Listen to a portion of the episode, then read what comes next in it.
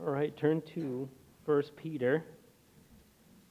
I've started a study in 1 Peter, and so that's where we uh, land this evening as I have an opportunity and uh, privilege and daunting task of opening up the, the Word of God before you this evening. And we will be looking really just at the introduction of, of Peter's work here. But before we get into that, just to give a little bit of background of the, of the book, as it's always helpful in kind of developing out uh, the thoughts. Uh, written by the, the Apostle Peter, as is indicated in uh, verse 1. Peter, an apostle of Jesus Christ. So this is the Apostle Peter.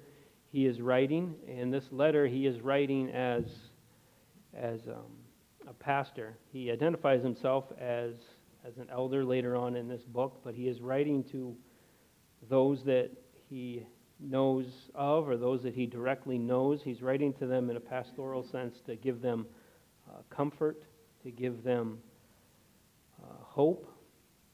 And he develops a lot of those different uh, themes throughout.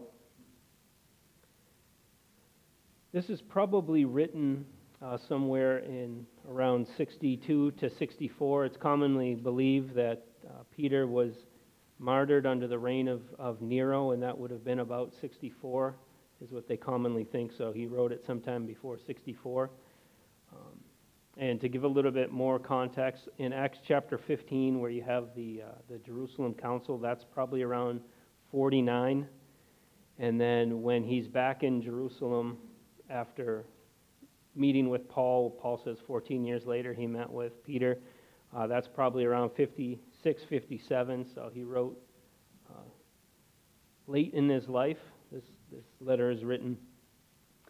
The audience is uh, believers, and as you, as you look through the book, um, there seems to be indication that the, the majority of the people that he write, he's writing to are, are Gentiles that are believers, that have become believers. And, and most commentators say this, and you can see it in a couple of the verses that, that come about. And I'll, I'll just read them. And it's uh, 1 Peter 1.14. He says, As obedient children, not being conformed to the former lusts which were yours in your ignorance. Uh, typically a statement that would be applied to, to Gentiles more than to people of a Jewish background. Uh, 1 Peter 1.18, knowing that you were not redeemed with corruptible things like silver or gold from your futile conduct inherited from your forefathers. So, again, sounding like their uh, Gentile background. And then in chapter 4, uh, verses 3 and 4, he writes this uh, For the time already is past is sufficient for you to have worked out the desires of the Gentiles. So, uh, it's commonly believed that they're uh, Gentile believers that he is writing to. Uh, he gives us the location of where these believers are in verse 1 uh, in, the, in the introduction. He says, Those who, uh, so back to 1 Peter 1, verse 1. Peter, an apostle of Jesus Christ, to those who are elect, exiles of the dispersion in Pontus, Galatia, Cappadocia, Asia, and Bithynia, according to the foreknowledge of God the Father and the sanctification of the Spirit for obedience to Jesus Christ and the sprinkling with his blood, may grace and peace be multiplied to you.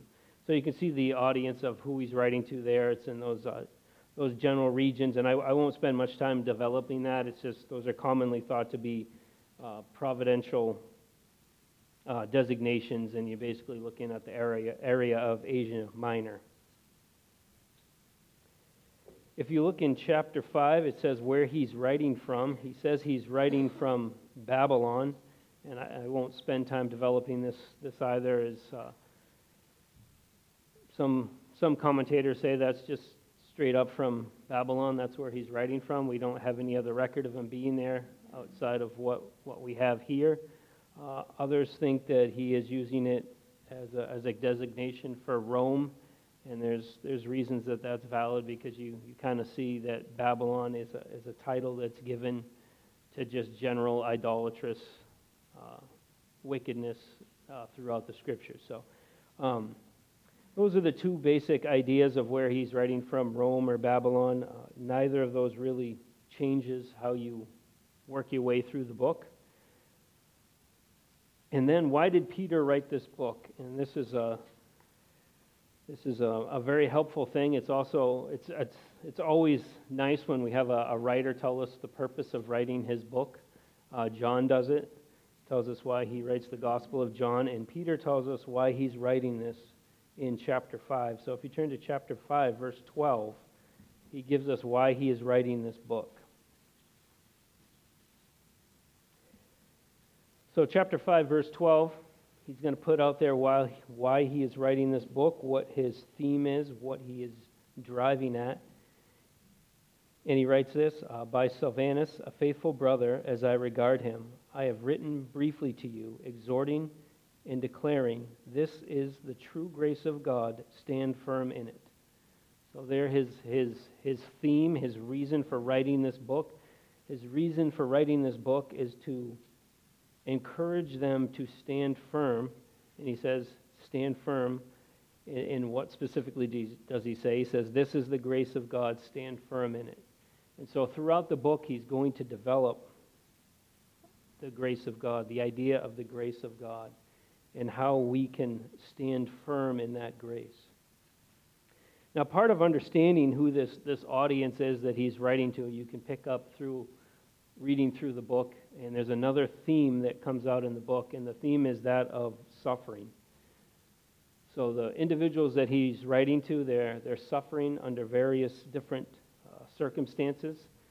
Some of it you can see right in how they are identified. They are identified as exiles that are scattered, or uh, the ESV has uh, those in the uh, dispersion.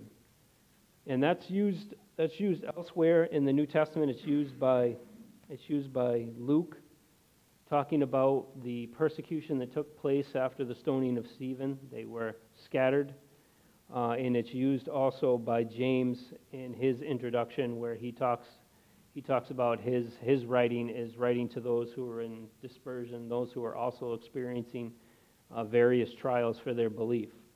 So he's writing to these, these individuals who are in exile they have been forced out of the country that they were originally from. They've wound up in these other countries and they have experienced persecution. And the theme of persecution runs throughout, and we can see that theme in, in every chapter. So we'll, we'll hit on these really quick, and then we will start our way through, through the particular letter here, this introduction. So if you look at uh, 1 Peter verse, uh, chapter 1, verse 6, he says, In this you greatly rejoice, even though now for a little while, if necessary, you have been grieved by various trials. 1 Peter chapter 2, 19 to 23. So 1 Peter 2, 19 to 23. For this finds favor if you if for the sake of conscience toward God a person bears up under sorrows when suffering unrighteously. For what credit is there if when you sin and are harshly treated, you endure it? But when you do good and suffer for it, you endure. This finds favor with God. For to this you have been called, since Christ also suffered for you, leaving you an example that you should follow in his steps, who did no sin, nor was any deceit found in his mouth, who being reviled, was not reviling in return. While suffering, he was uttering no threats, but kept entrusting himself to him who judges righteously. Chapter 3, in verses 16 and 17. So, chapter 3, 16 and 17, we have this having a good conscience, so that in the things in which you are slandered, those who disparage your good conduct in Christ will be put to shame, for it is better if you should, if God should will it so that you should suffer for doing good rather than for doing wrong. And then in chapter 4, verses 12 to 14, for chapter 4, 12 to 14, Beloved, do not be surprised at the fiery trial among you, which comes upon you for your testing, as though some strange thing were happening to you But to the degree that you are sharing the sufferings of Christ, keep on rejoicing, so that also at the revelation of his glory you may rejoice with exultation. If you are insulted for the name of Christ, you are blessed because the Spirit of the glory of God rests on you. And then in chapter 5, one more. Chapter 5, verse 10. And after you have suffered for a little while, the God of all peace, who called you to his eternal glory in Christ, will himself restore, strengthen, confirm, and ground you. To him be might forever and ever. Amen. So I wanted to just go through all those because that is a major theme that he is developing throughout the book. His main purpose, his main drive is, again, it's that, that idea of this is the grace of God, stand firm in it. And he's asking them to stand firm in who God is, in the grace of God, because they're in the midst of struggles, of suffering. Again, they're, they're scattered. They're likely scattered for their, their faith. Uh, they're not in their, their homeland.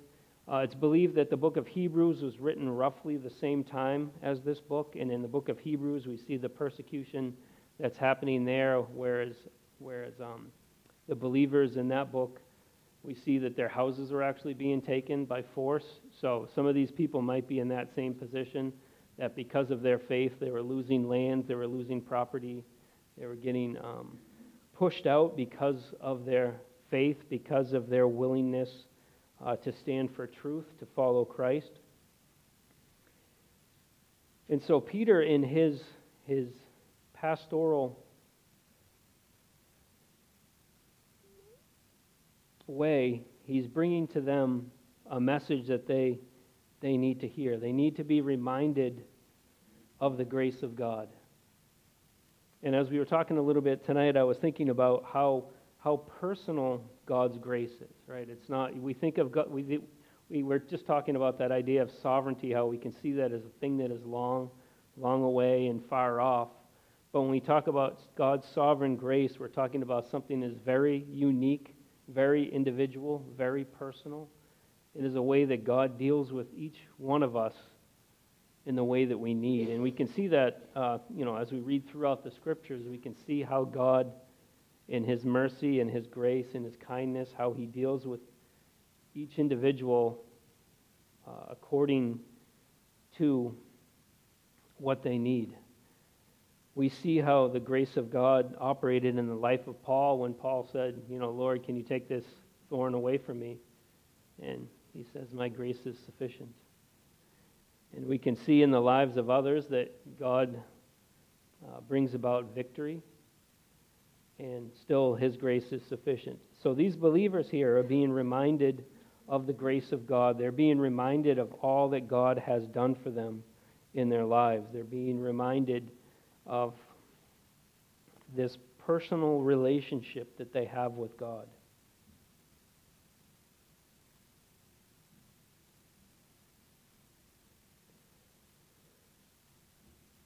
Really, the first encouragement that we can see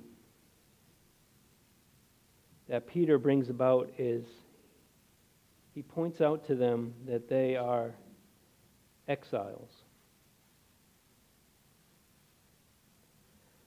I don't think he's so much uh, bringing out the idea that they are not those that are in their, their homelands, because he brings that on the idea of, of scattered abroad because of persecution. But I believe he's, he's reminding them that their citizenship is not of this world. He brings it up in chapter 2. He reminds them as sojourners of how they should conduct themselves. So he's bringing out that idea of sojourners in the sense that they are not of this world, this is not where their citizenship lies, and that they have a future hope of being with the Lord where their true citizenship lies.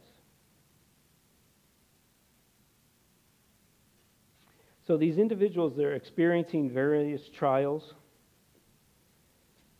because of their faith and you know, just like uh, uh, Tim hit upon this morning, it's, it's very hard not to make the, make the, the connection uh, to what our world is like today, to the difficulties that are our, in our world.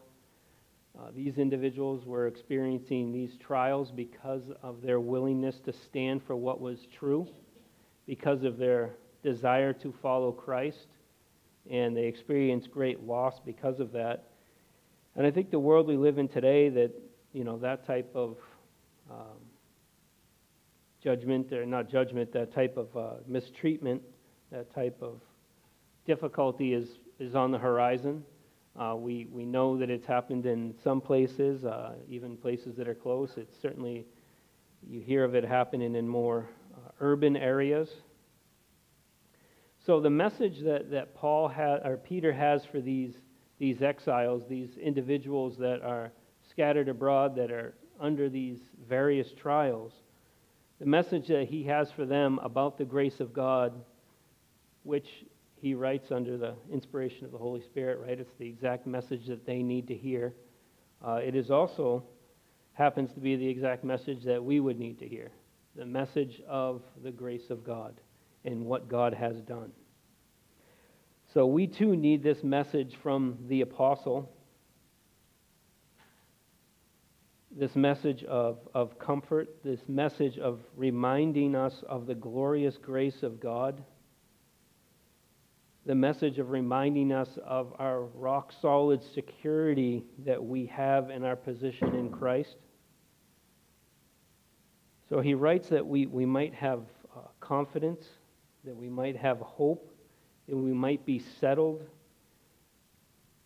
in what is going on in our lives because we have an understanding of who God is and how God is involved in our lives. In all this, he brings about the point that he, he calls the readers to stand firm. So stand firm, stand for truth. Remember all that God has done. Remember who God is. Remember the grace of God. And that's how he starts his letter off here. He, he gets right into it really, really quickly here. Uh, gets into deep theological truths, but it's all for the purpose of developing the grace of God in their lives, that, that idea that God is, is personal, that God is concerned about them. And we have him develop this, this great section on God's grace and who God is. And then it's later on we see how personal he brings it in that, you know, it's Peter who writes, um, Cast all your cares upon him, for he cares for you. Chapter chapter 5. I didn't say that right, but it's chapter 5. Verse 7.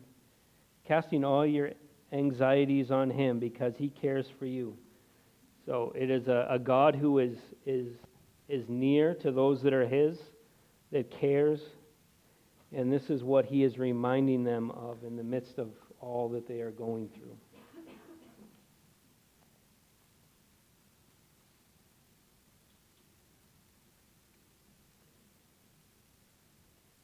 in the ESV, the ESV has the, uh, that's what I'm using here, the ESV has the word order a little bit um, closer to the, the, uh, the original. And if you look at how these individuals are addressed, he says, to those who are elect.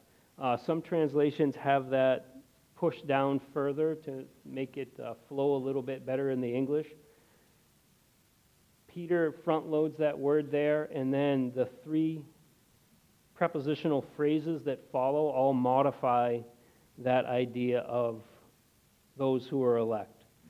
So the, the prepositional phrase, according to foreknowledge of God our Father, in the sanctification of the Spirit, and for obedience to Jesus Christ and the sprinkling of his blood. All three of those modify the idea of chosen. he begins with this idea of, of elect, again, because he is he's zeroing in on the idea of God's grace. And so election for, for many is a, is a very uh, hated doctrine.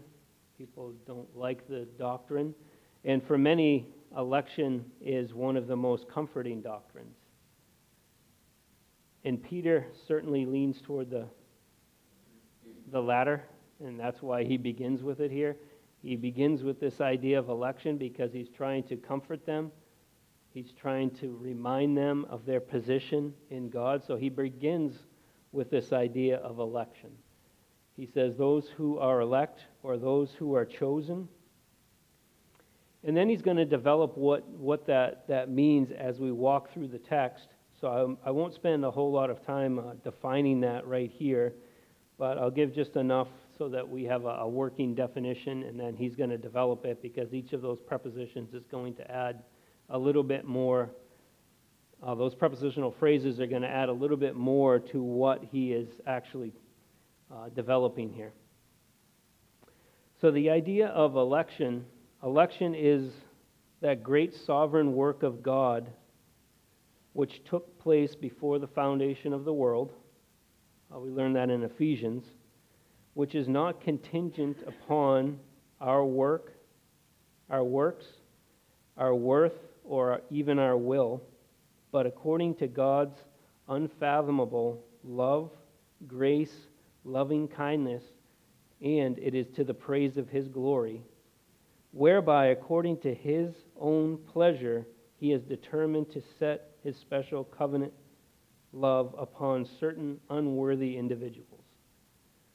So that's just kind of a quick little definition to, to work with as we, we go through this section.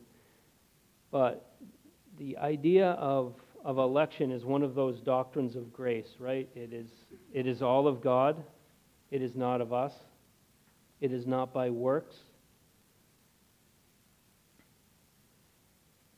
It is not something that, uh, that we merited.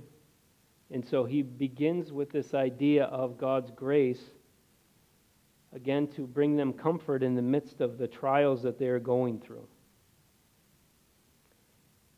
He focuses on this, this profound truth to create this picture, uh, really a preeminent picture of God's grace, and to give them that, that solid foundation, that solid foundation of truth that they can stand upon. Again, he's, he's saying, This is the grace of God, stand firm. And he's developing the idea of what the grace of God is.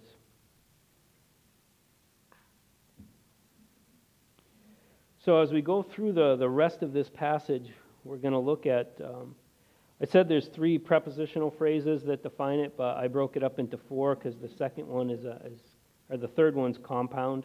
But there's four different aspects of God's divine grace that's demonstrated in election.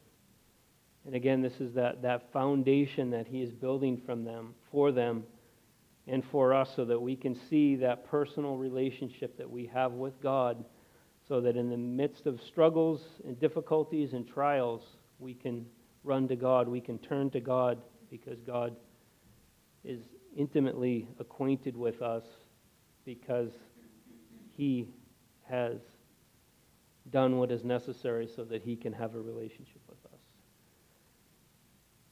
So, the four aspects of God's divine grace demonstrated in election. The first one is we, we see the, the standard, and that's in verse 2. And the standard is according to foreknowledge of God the Father. And just as a side note, as we go through these, uh, probably pick up on that it's a very Trinitarian thing. Uh, it's according to the foreknowledge of God in the sanctification of the Spirit for obedience to Jesus Christ and the sprinkling of His blood. So it's a very Trinitarian thing. We see uh, each person of the Trinity involved in this, this work of grace. So, according to the foreknowledge of God the Father. Uh, this term uh, is a term that needs some defining. It's a term that gets often confused. Uh, sometimes it is confused with the idea of foresight, meaning that God has looked down through time to see who would believe, and then he chose them. Um, but the word uh, foreknowledge is a word that is a term that is uh, it's relational, and it has the idea of intentionality with it and we'll see, we'll see that as we continue on through, that it is not a term of God seeing what's going to happen. It's not a, a term that des- describes God reacting.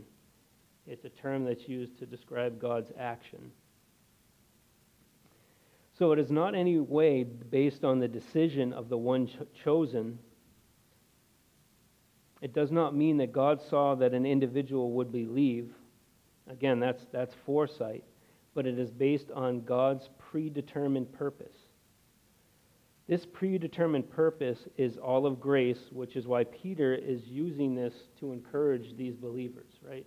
He's not saying that God looked and saw that you were going to believe. He's saying, no, God worked in such a way that prior to creation, He had determined that He would have a relationship with you and that He would set His special covenantal saving love upon you.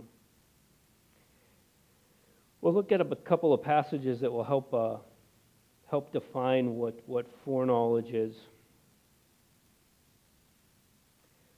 And I think, uh, you know, and some of the other problems with, with the, the definition of, of seeing it as foresight, uh, you know, some of the, the, the, problems with that is if, if we see it as foresight, that puts uh, man in control, right? Man's in control in that, that position.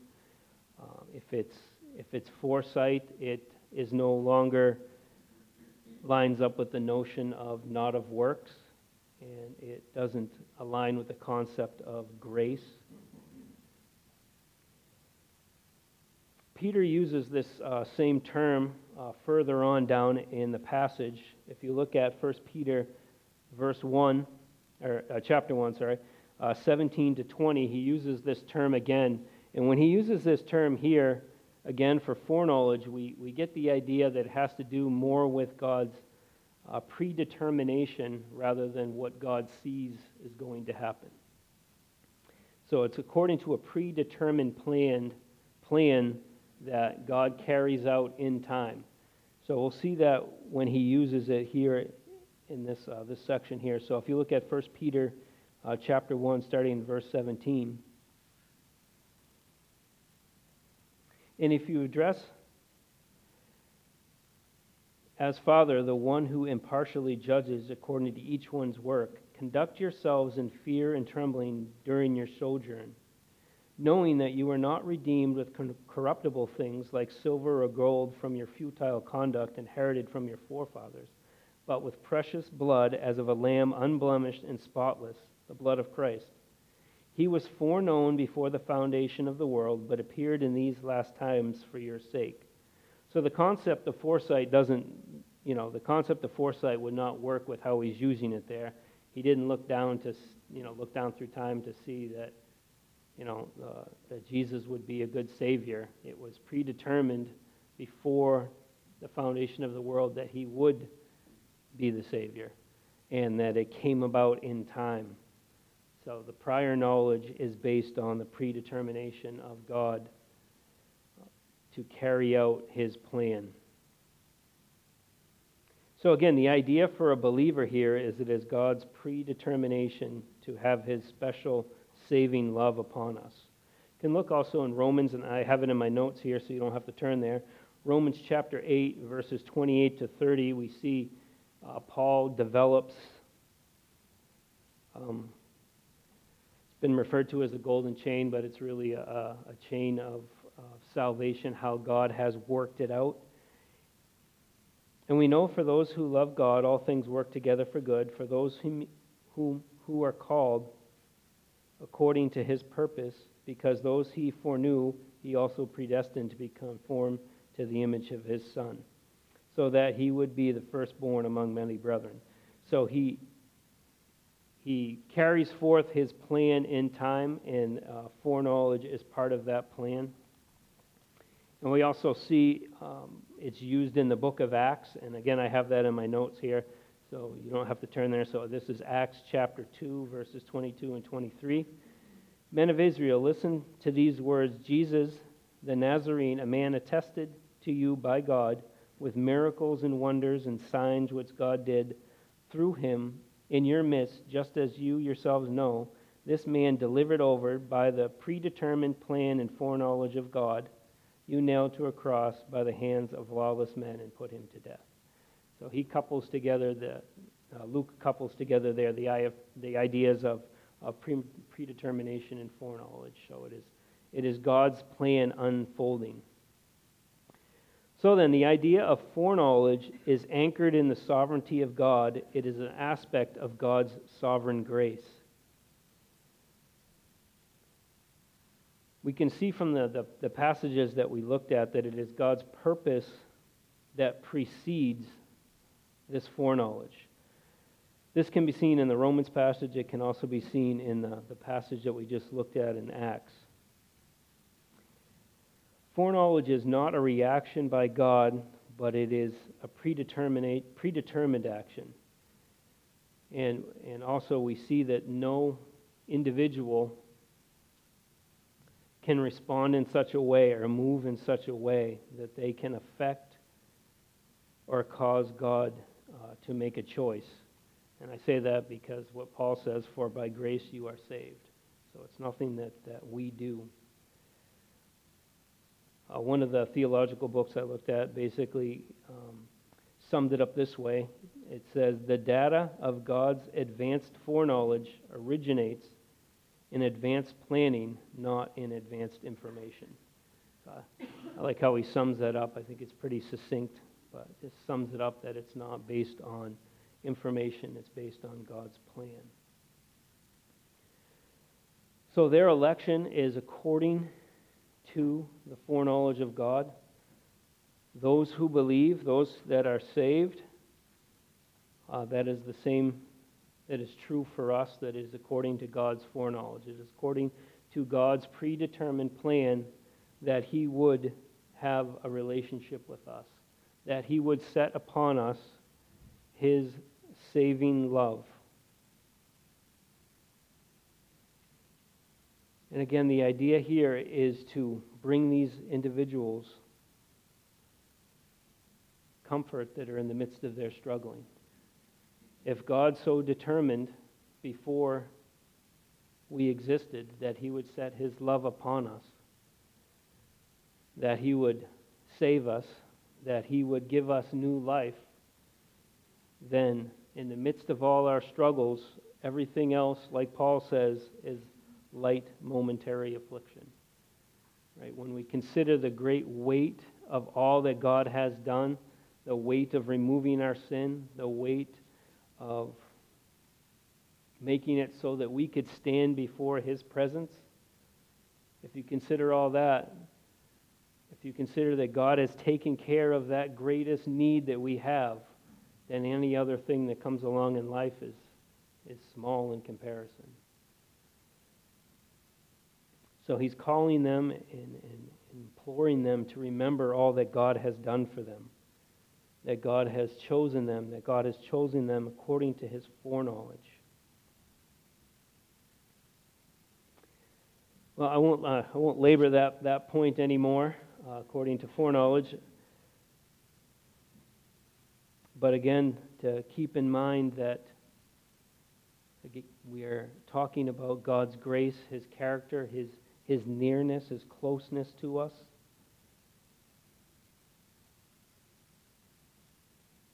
Sometimes in our struggle, we might be thinking when we hear those things, we might be thinking in our minds, uh, we might say, you know, wait, you don't know my situation or you don't know my circumstances.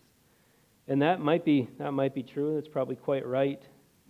But I know that the sovereign God does. And he has demonstrated his unconditional love towards us in his son. He has also declared uh, to Paul, "My grace is sufficient for you, for power is perfected in weakness." And we also know from the writer of Hebrews, for we do not have a high priest who cannot sympathize with our weaknesses but one who has been tempted in all things as we are, yet without sin. Therefore, let us draw near with confidence to the throne of grace, so that we, so that we may receive mercy and find grace to help in the time of need. So he's calling them to remember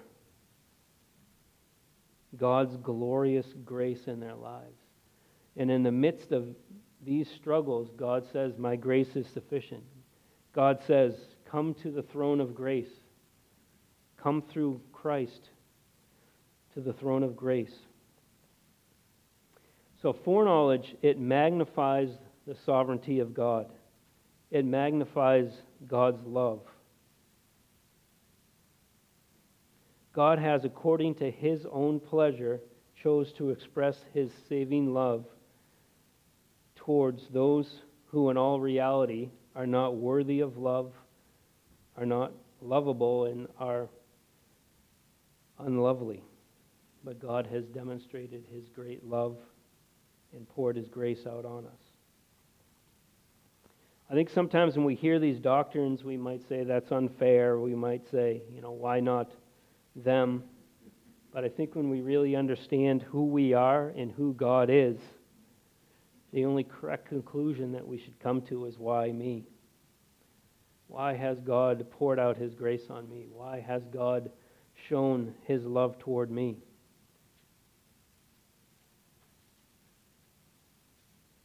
Thinking again on Peter's thematic verse, this is the true grace of, grace of God, stand in it what comfort we have in this truth, we are secure by God, by God's grace that He has lavished upon us.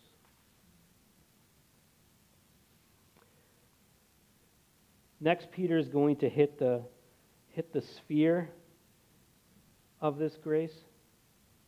And we see that it is in the sanctification of the Spirit. This idea of sanctification in the Spirit is not that continuous work of the Spirit in our lives, that, that idea of progressive sanctification, that idea of the Spirit making us more like Christ. It's not that particular idea that he has in mind. He has in mind that, that, I, that, that one time event of, of setting us apart, of making us holy. I think we can think of it along the lines of it's, uh, it's it's conversion, it's new birth, it's salvation. So that is the sanctifying work of the Spirit, that work of the Spirit in which He identifies us and unites, or not identifies, unites us with Christ, so that we are united with Christ in His death and resurrection. And by foreknowledge, Peter is focusing in on the time before the world began, before creation. And then when he hits this idea of sanctification in the Spirit, he is hitting that point in time. And I think uh, to, to help understand this a little bit, I, I asked myself the question uh, how long have I been elect? And we know the answer is before the foundation of the world. And then I could ask myself the question how long have I been saved? and I have been saved. I have been a believer since that point in time that the Spirit so worked in my life that I came to repentance and faith and had a desire to follow Christ. So he's hitting those two aspects. He's hitting that aspect of before time, and then he's hitting that aspect of in time. So we are elect to salvation, is what he's saying here. We are elect to be set apart by the work of the Spirit. This, again, is nothing less than the grace of God in our lives. God has poured His grace out upon us because we did not deserve this, we did not want this, we did not merit this, but God determined by His loving kindness and His grace that we would be set apart for the, by the Spirit to new life. So, this is the aspect of our salvation that is the reality of in time. And it is the work done by the Holy Spirit. I like what Paul writes in Titus uh, chapter 3, verses 5 to 7. He writes this He saved us not by works which we have done in righteousness, but according to his mercy, through the washing of the regeneration and renewing by the Holy Spirit, whom he poured out upon us richly through Christ Jesus our Savior, so that having been justified by his grace, we might become heirs according to the hope of eternal life. So we are elect in the, uh, the reason I call it sphere is because really the prepositional construction, when you try to categorize preposition, it's called sphere, so that's why I called it that. So it's really the, the realm. I, I couldn't think of anything better than that. So it's really the it's really the realm of of our election. It's what realm is it in? And it's in the realm of new life. It's in that sphere of new life conversion, of being made new.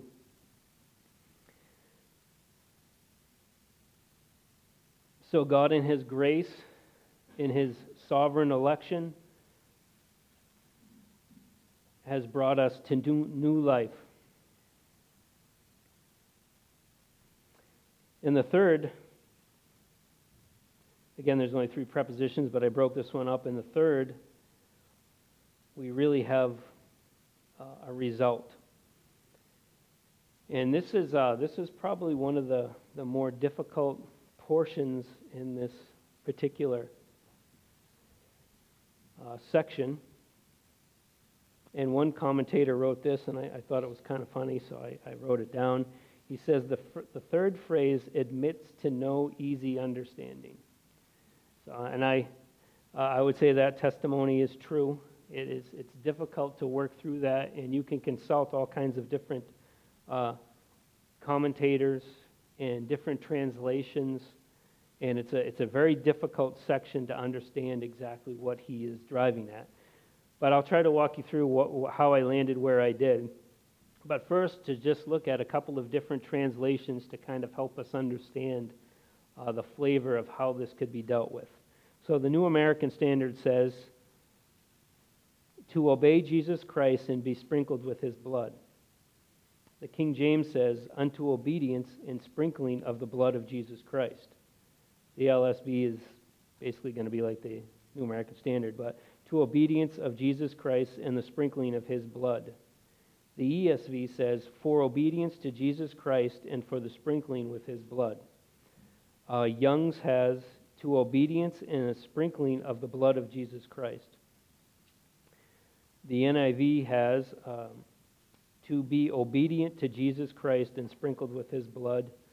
And uh, Kenneth Wuest has kind of an expanded translation that sometimes in, in difficult situations, if you look at the, you know, difficult sections, if you look at how he expands it out, it's quite helpful. And he put this resulting in obedience of faith, and this resulting in the sprinkling of the blood of Jesus Christ. And a number of the different commentators that I, that I read through, uh, they translate it along the lines of for obedience and the sprinkling with the blood of Jesus Christ.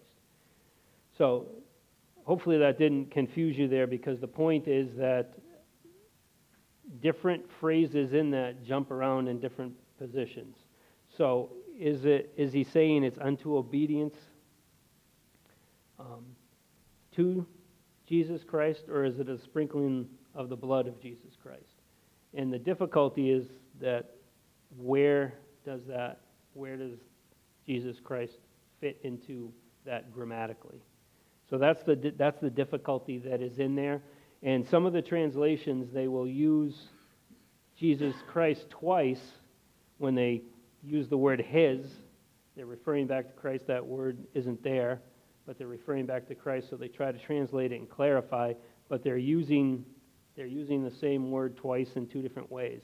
So it makes it, makes it very difficult. So, anyways, now that I've established that it's confusing, let's unravel that. So these uh, the various types of translations. It's not due to any particular variant or anything like that. It's most uh, manuscripts we have have basically the same thing. Uh, it's syntactically it's it's very hard, and basically every translation has to make a decision on how to do it and which direction that they go. So here's where I fell. So, though the idea of obedience to Christ is certainly throughout this passage, he certainly develops that. certainly as part of God's plan of salvation is that we obey Christ. And it's generally true. I believe the point that Peter is making is this that we are elect to believe the gospel. So it's, it's more along the lines of the translation that says for obedience or unto obedience, rather than unto obedience of Jesus Christ, just unto obedience. And I say this because, without getting into any of the, the, the grammatical uh, nuances, which, again, it's, it's, it's confusing, so people have to make decisions on where to go. Um, thought it best to just look at a few passages on how Peter uses a similar phrase. So I have these in my notes here. Uh, 1 Peter 2 8 and he says this a stone of stumbling and a rock of offense, for they stumble because they are disobedient to the word. 1 Peter 3 1 to 3. In the same way, you wives, be submissive to your own husbands, so that even if any of them are disobedient to the word, they may, not, they may be won without a word by the behavior of their wives. Uh, 1 Peter 4 7. For it is time for judgment to begin with the household of God, and if it begins with us first, what will be the outcome for those who do not obey, obey the gospel of God?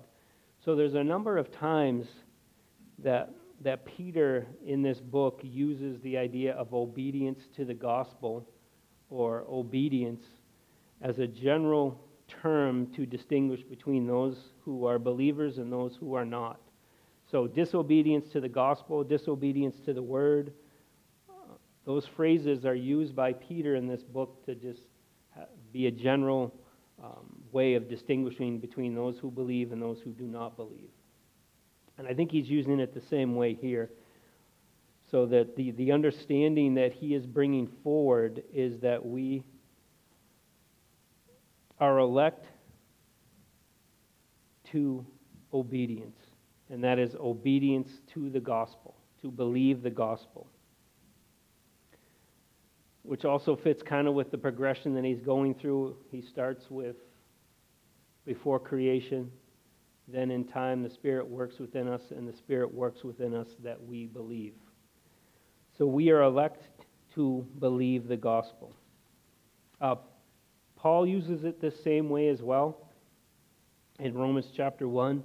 He says, uh, through whom you have received grace and uh, through whom we have received grace and apostleship to bring about the obedience of faith among the Gentiles. So he's using it in kind of that same sense, the obedience of faith. That idea of that general idea of obedience to gospel, the gospel. Again, I don't think that the, the idea of obeying Christ is is removed from this passage as he's going to develop that, but I think the specific point that he is making here is that it is obedience to the gospel.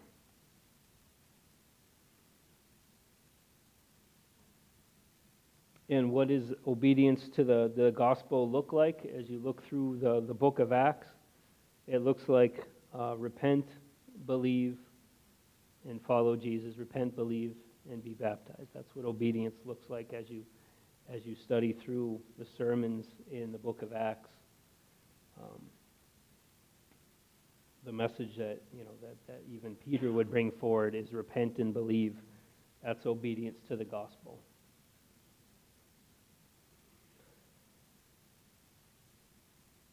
The second phrase is um, even more difficult than the first for the sprinkling with his blood. or the sprinkling of the blood of Jesus Christ. So it's an unusual term that he is using here. And if you're taking notes or following along, this one I call the, the reality, and this is unto, unto purification. So we started, and the previous one was the result, which is unto obedience. So this is the reality, and I call this one unto purification. So Peter is pulling out a, a term, I believe that he is pulling out a term here that brings us back to uh, the book of Exodus. This idea of sprinkling of blood, it only, uh, excuse me, it only occurs a few times in the New Testament. Uh, here, in the writer of Hebrews uses the terminology, and both of the times that the writer of Hebrews brings it up, he's referring back to Exodus. And I think what he is, he is bringing them back to recall is the first covenant. Because it's under the first covenant that the people are sprinkled. So in Exodus chapter 24, uh, verses 3 to 8, I think he's referring back to this when he's talking about the sprinkling of blood. And we read that Moses took half of the blood and put it in basins, and the other half of the blood he sprinkled on the altar. He took the book of the covenant and he read from it in the hearing of the people, and they said, All that the Lord has spoken we will do, and we will be obedient. So Moses took the blood and sprinkled it on the people, and he said, Behold, the blood of the covenant which the Lord has made with you in accordance with all these words. So I think he's bringing them back to that idea of the, the old covenant. That you see that the, the law was brought to the people. Uh, Moses sprinkled the blood on the altar. He sprinkled the blood on the people, and the people said, We will do all that, all that you say. And as we read through what the writer of Hebrews writes, we know that there was a need for a new covenant, and he says it's a new covenant on better promises. And so the writer of Hebrews hits on this same theme, and he writes this um, For if the blood and goats and bulls and the ashes of heifer, heifer sprinkling those who have been defiled, sanctify for the cleansing of the flesh, how much more will the blood of Christ, through whom the eternal Spirit offered himself without blemish to God, cleanse your conscience from dead works to serve the living God? For this reason, he is the mediator of the new covenant, so that since a death has taken place for the redemption of the transgressions that were committed under the first covenant, those who have been called may receive the promise of eternal life.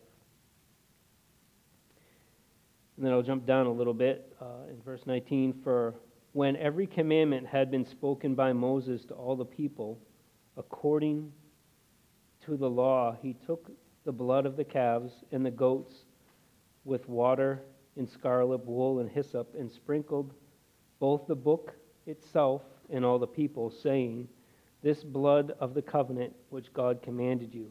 And in the same way, he sprinkled both the tabernacle and all the vessels of the ministry with the blood. And according to the law, one might almost say, All things are cleansed with blood, and without the shedding of blood, there is no forgiveness.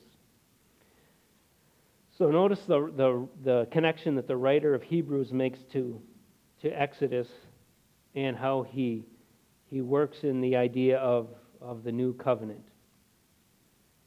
Uh, both required sacrifice, both uh, had death. Under the first covenant, the people would people said that they would obey, that they would be faithful to do all that the Lord had said.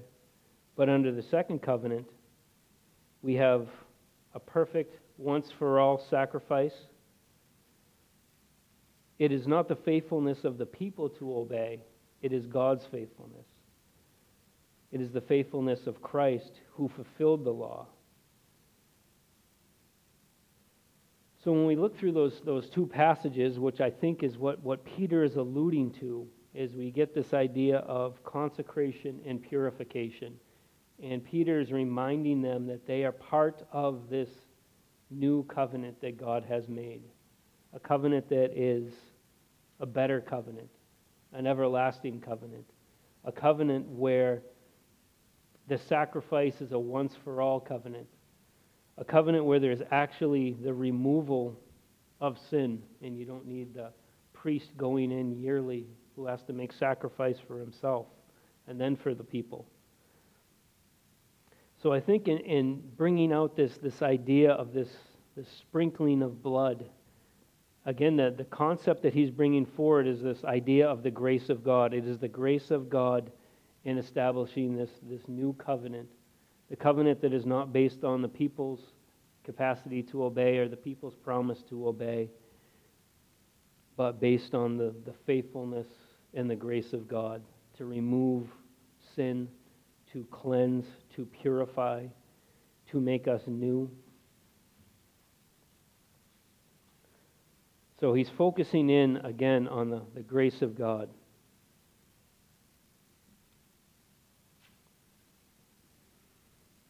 Peter ends his, his introduction with, May grace and peace be multiplied to you. And this is rather, rather common in New Testament introductions. The only difference here is that, that Peter puts it in what's called the optative mood. So it's more of a prayer or a desire that he has. So this is his prayer for these individuals. And his prayer is that grace and peace be granted to them in the fullest measure. That they would be abundantly blessed by God. Uh, grace and peace really en- encompasses that idea, that, that idea of the blessing of God is encompassed in that, that term, those terms, grace and peace.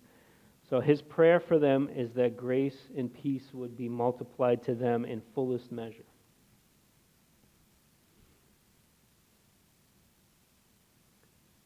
So, again, going back to Peter's main point, his main point in, in, writing this work is that this is the grace of God. This is what God's grace looks like. This is God's grace expressed to us. This is God's proximity to us, His care for us.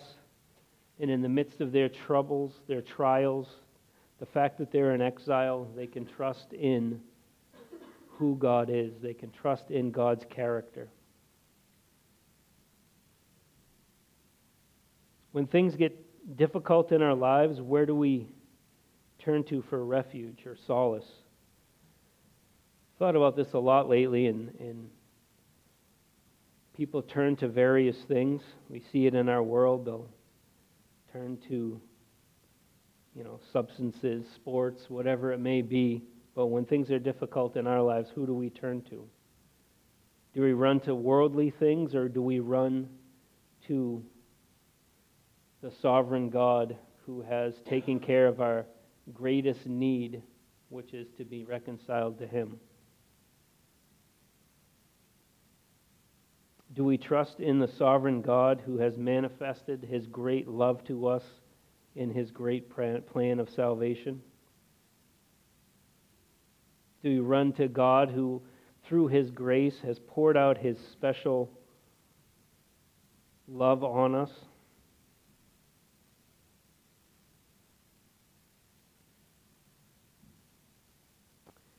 There may come a time when we are outsiders or outcast for standing for our faith, for our commitment to the Lord Jesus.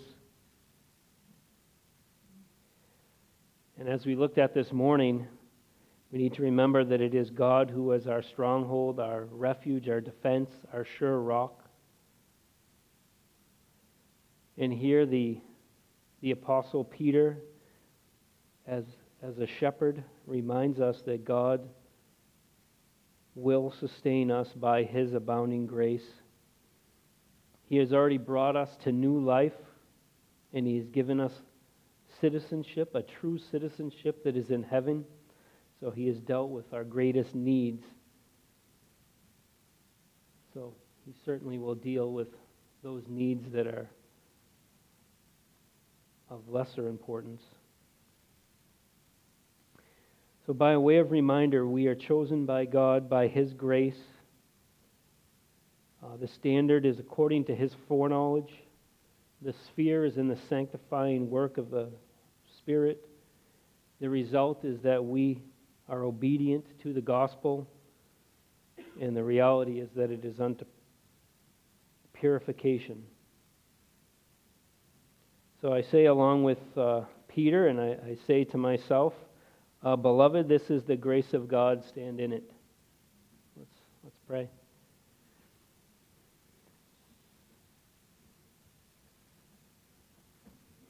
Father, we thank you for your, your abounding grace, your abundant grace that you have lavished on us. We thank you that uh, you are so good to us. We thank you that uh, in Christ you have taken care of our greatest needs, that you have dealt with us according to your grace and mercy and, and loving kindness and not in accordance with our sinfulness.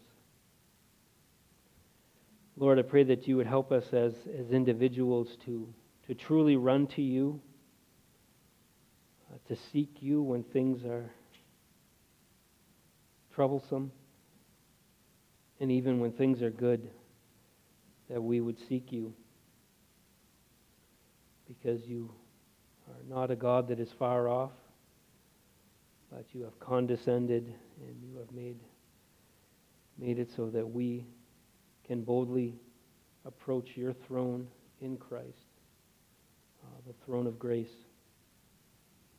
We thank you for these truths. Pray that you'd help us to live by them. Pray that you'd help us to stand firm for what is true and right. And remember your loving kindness and your grace toward us. Pray this in Jesus' name. Amen.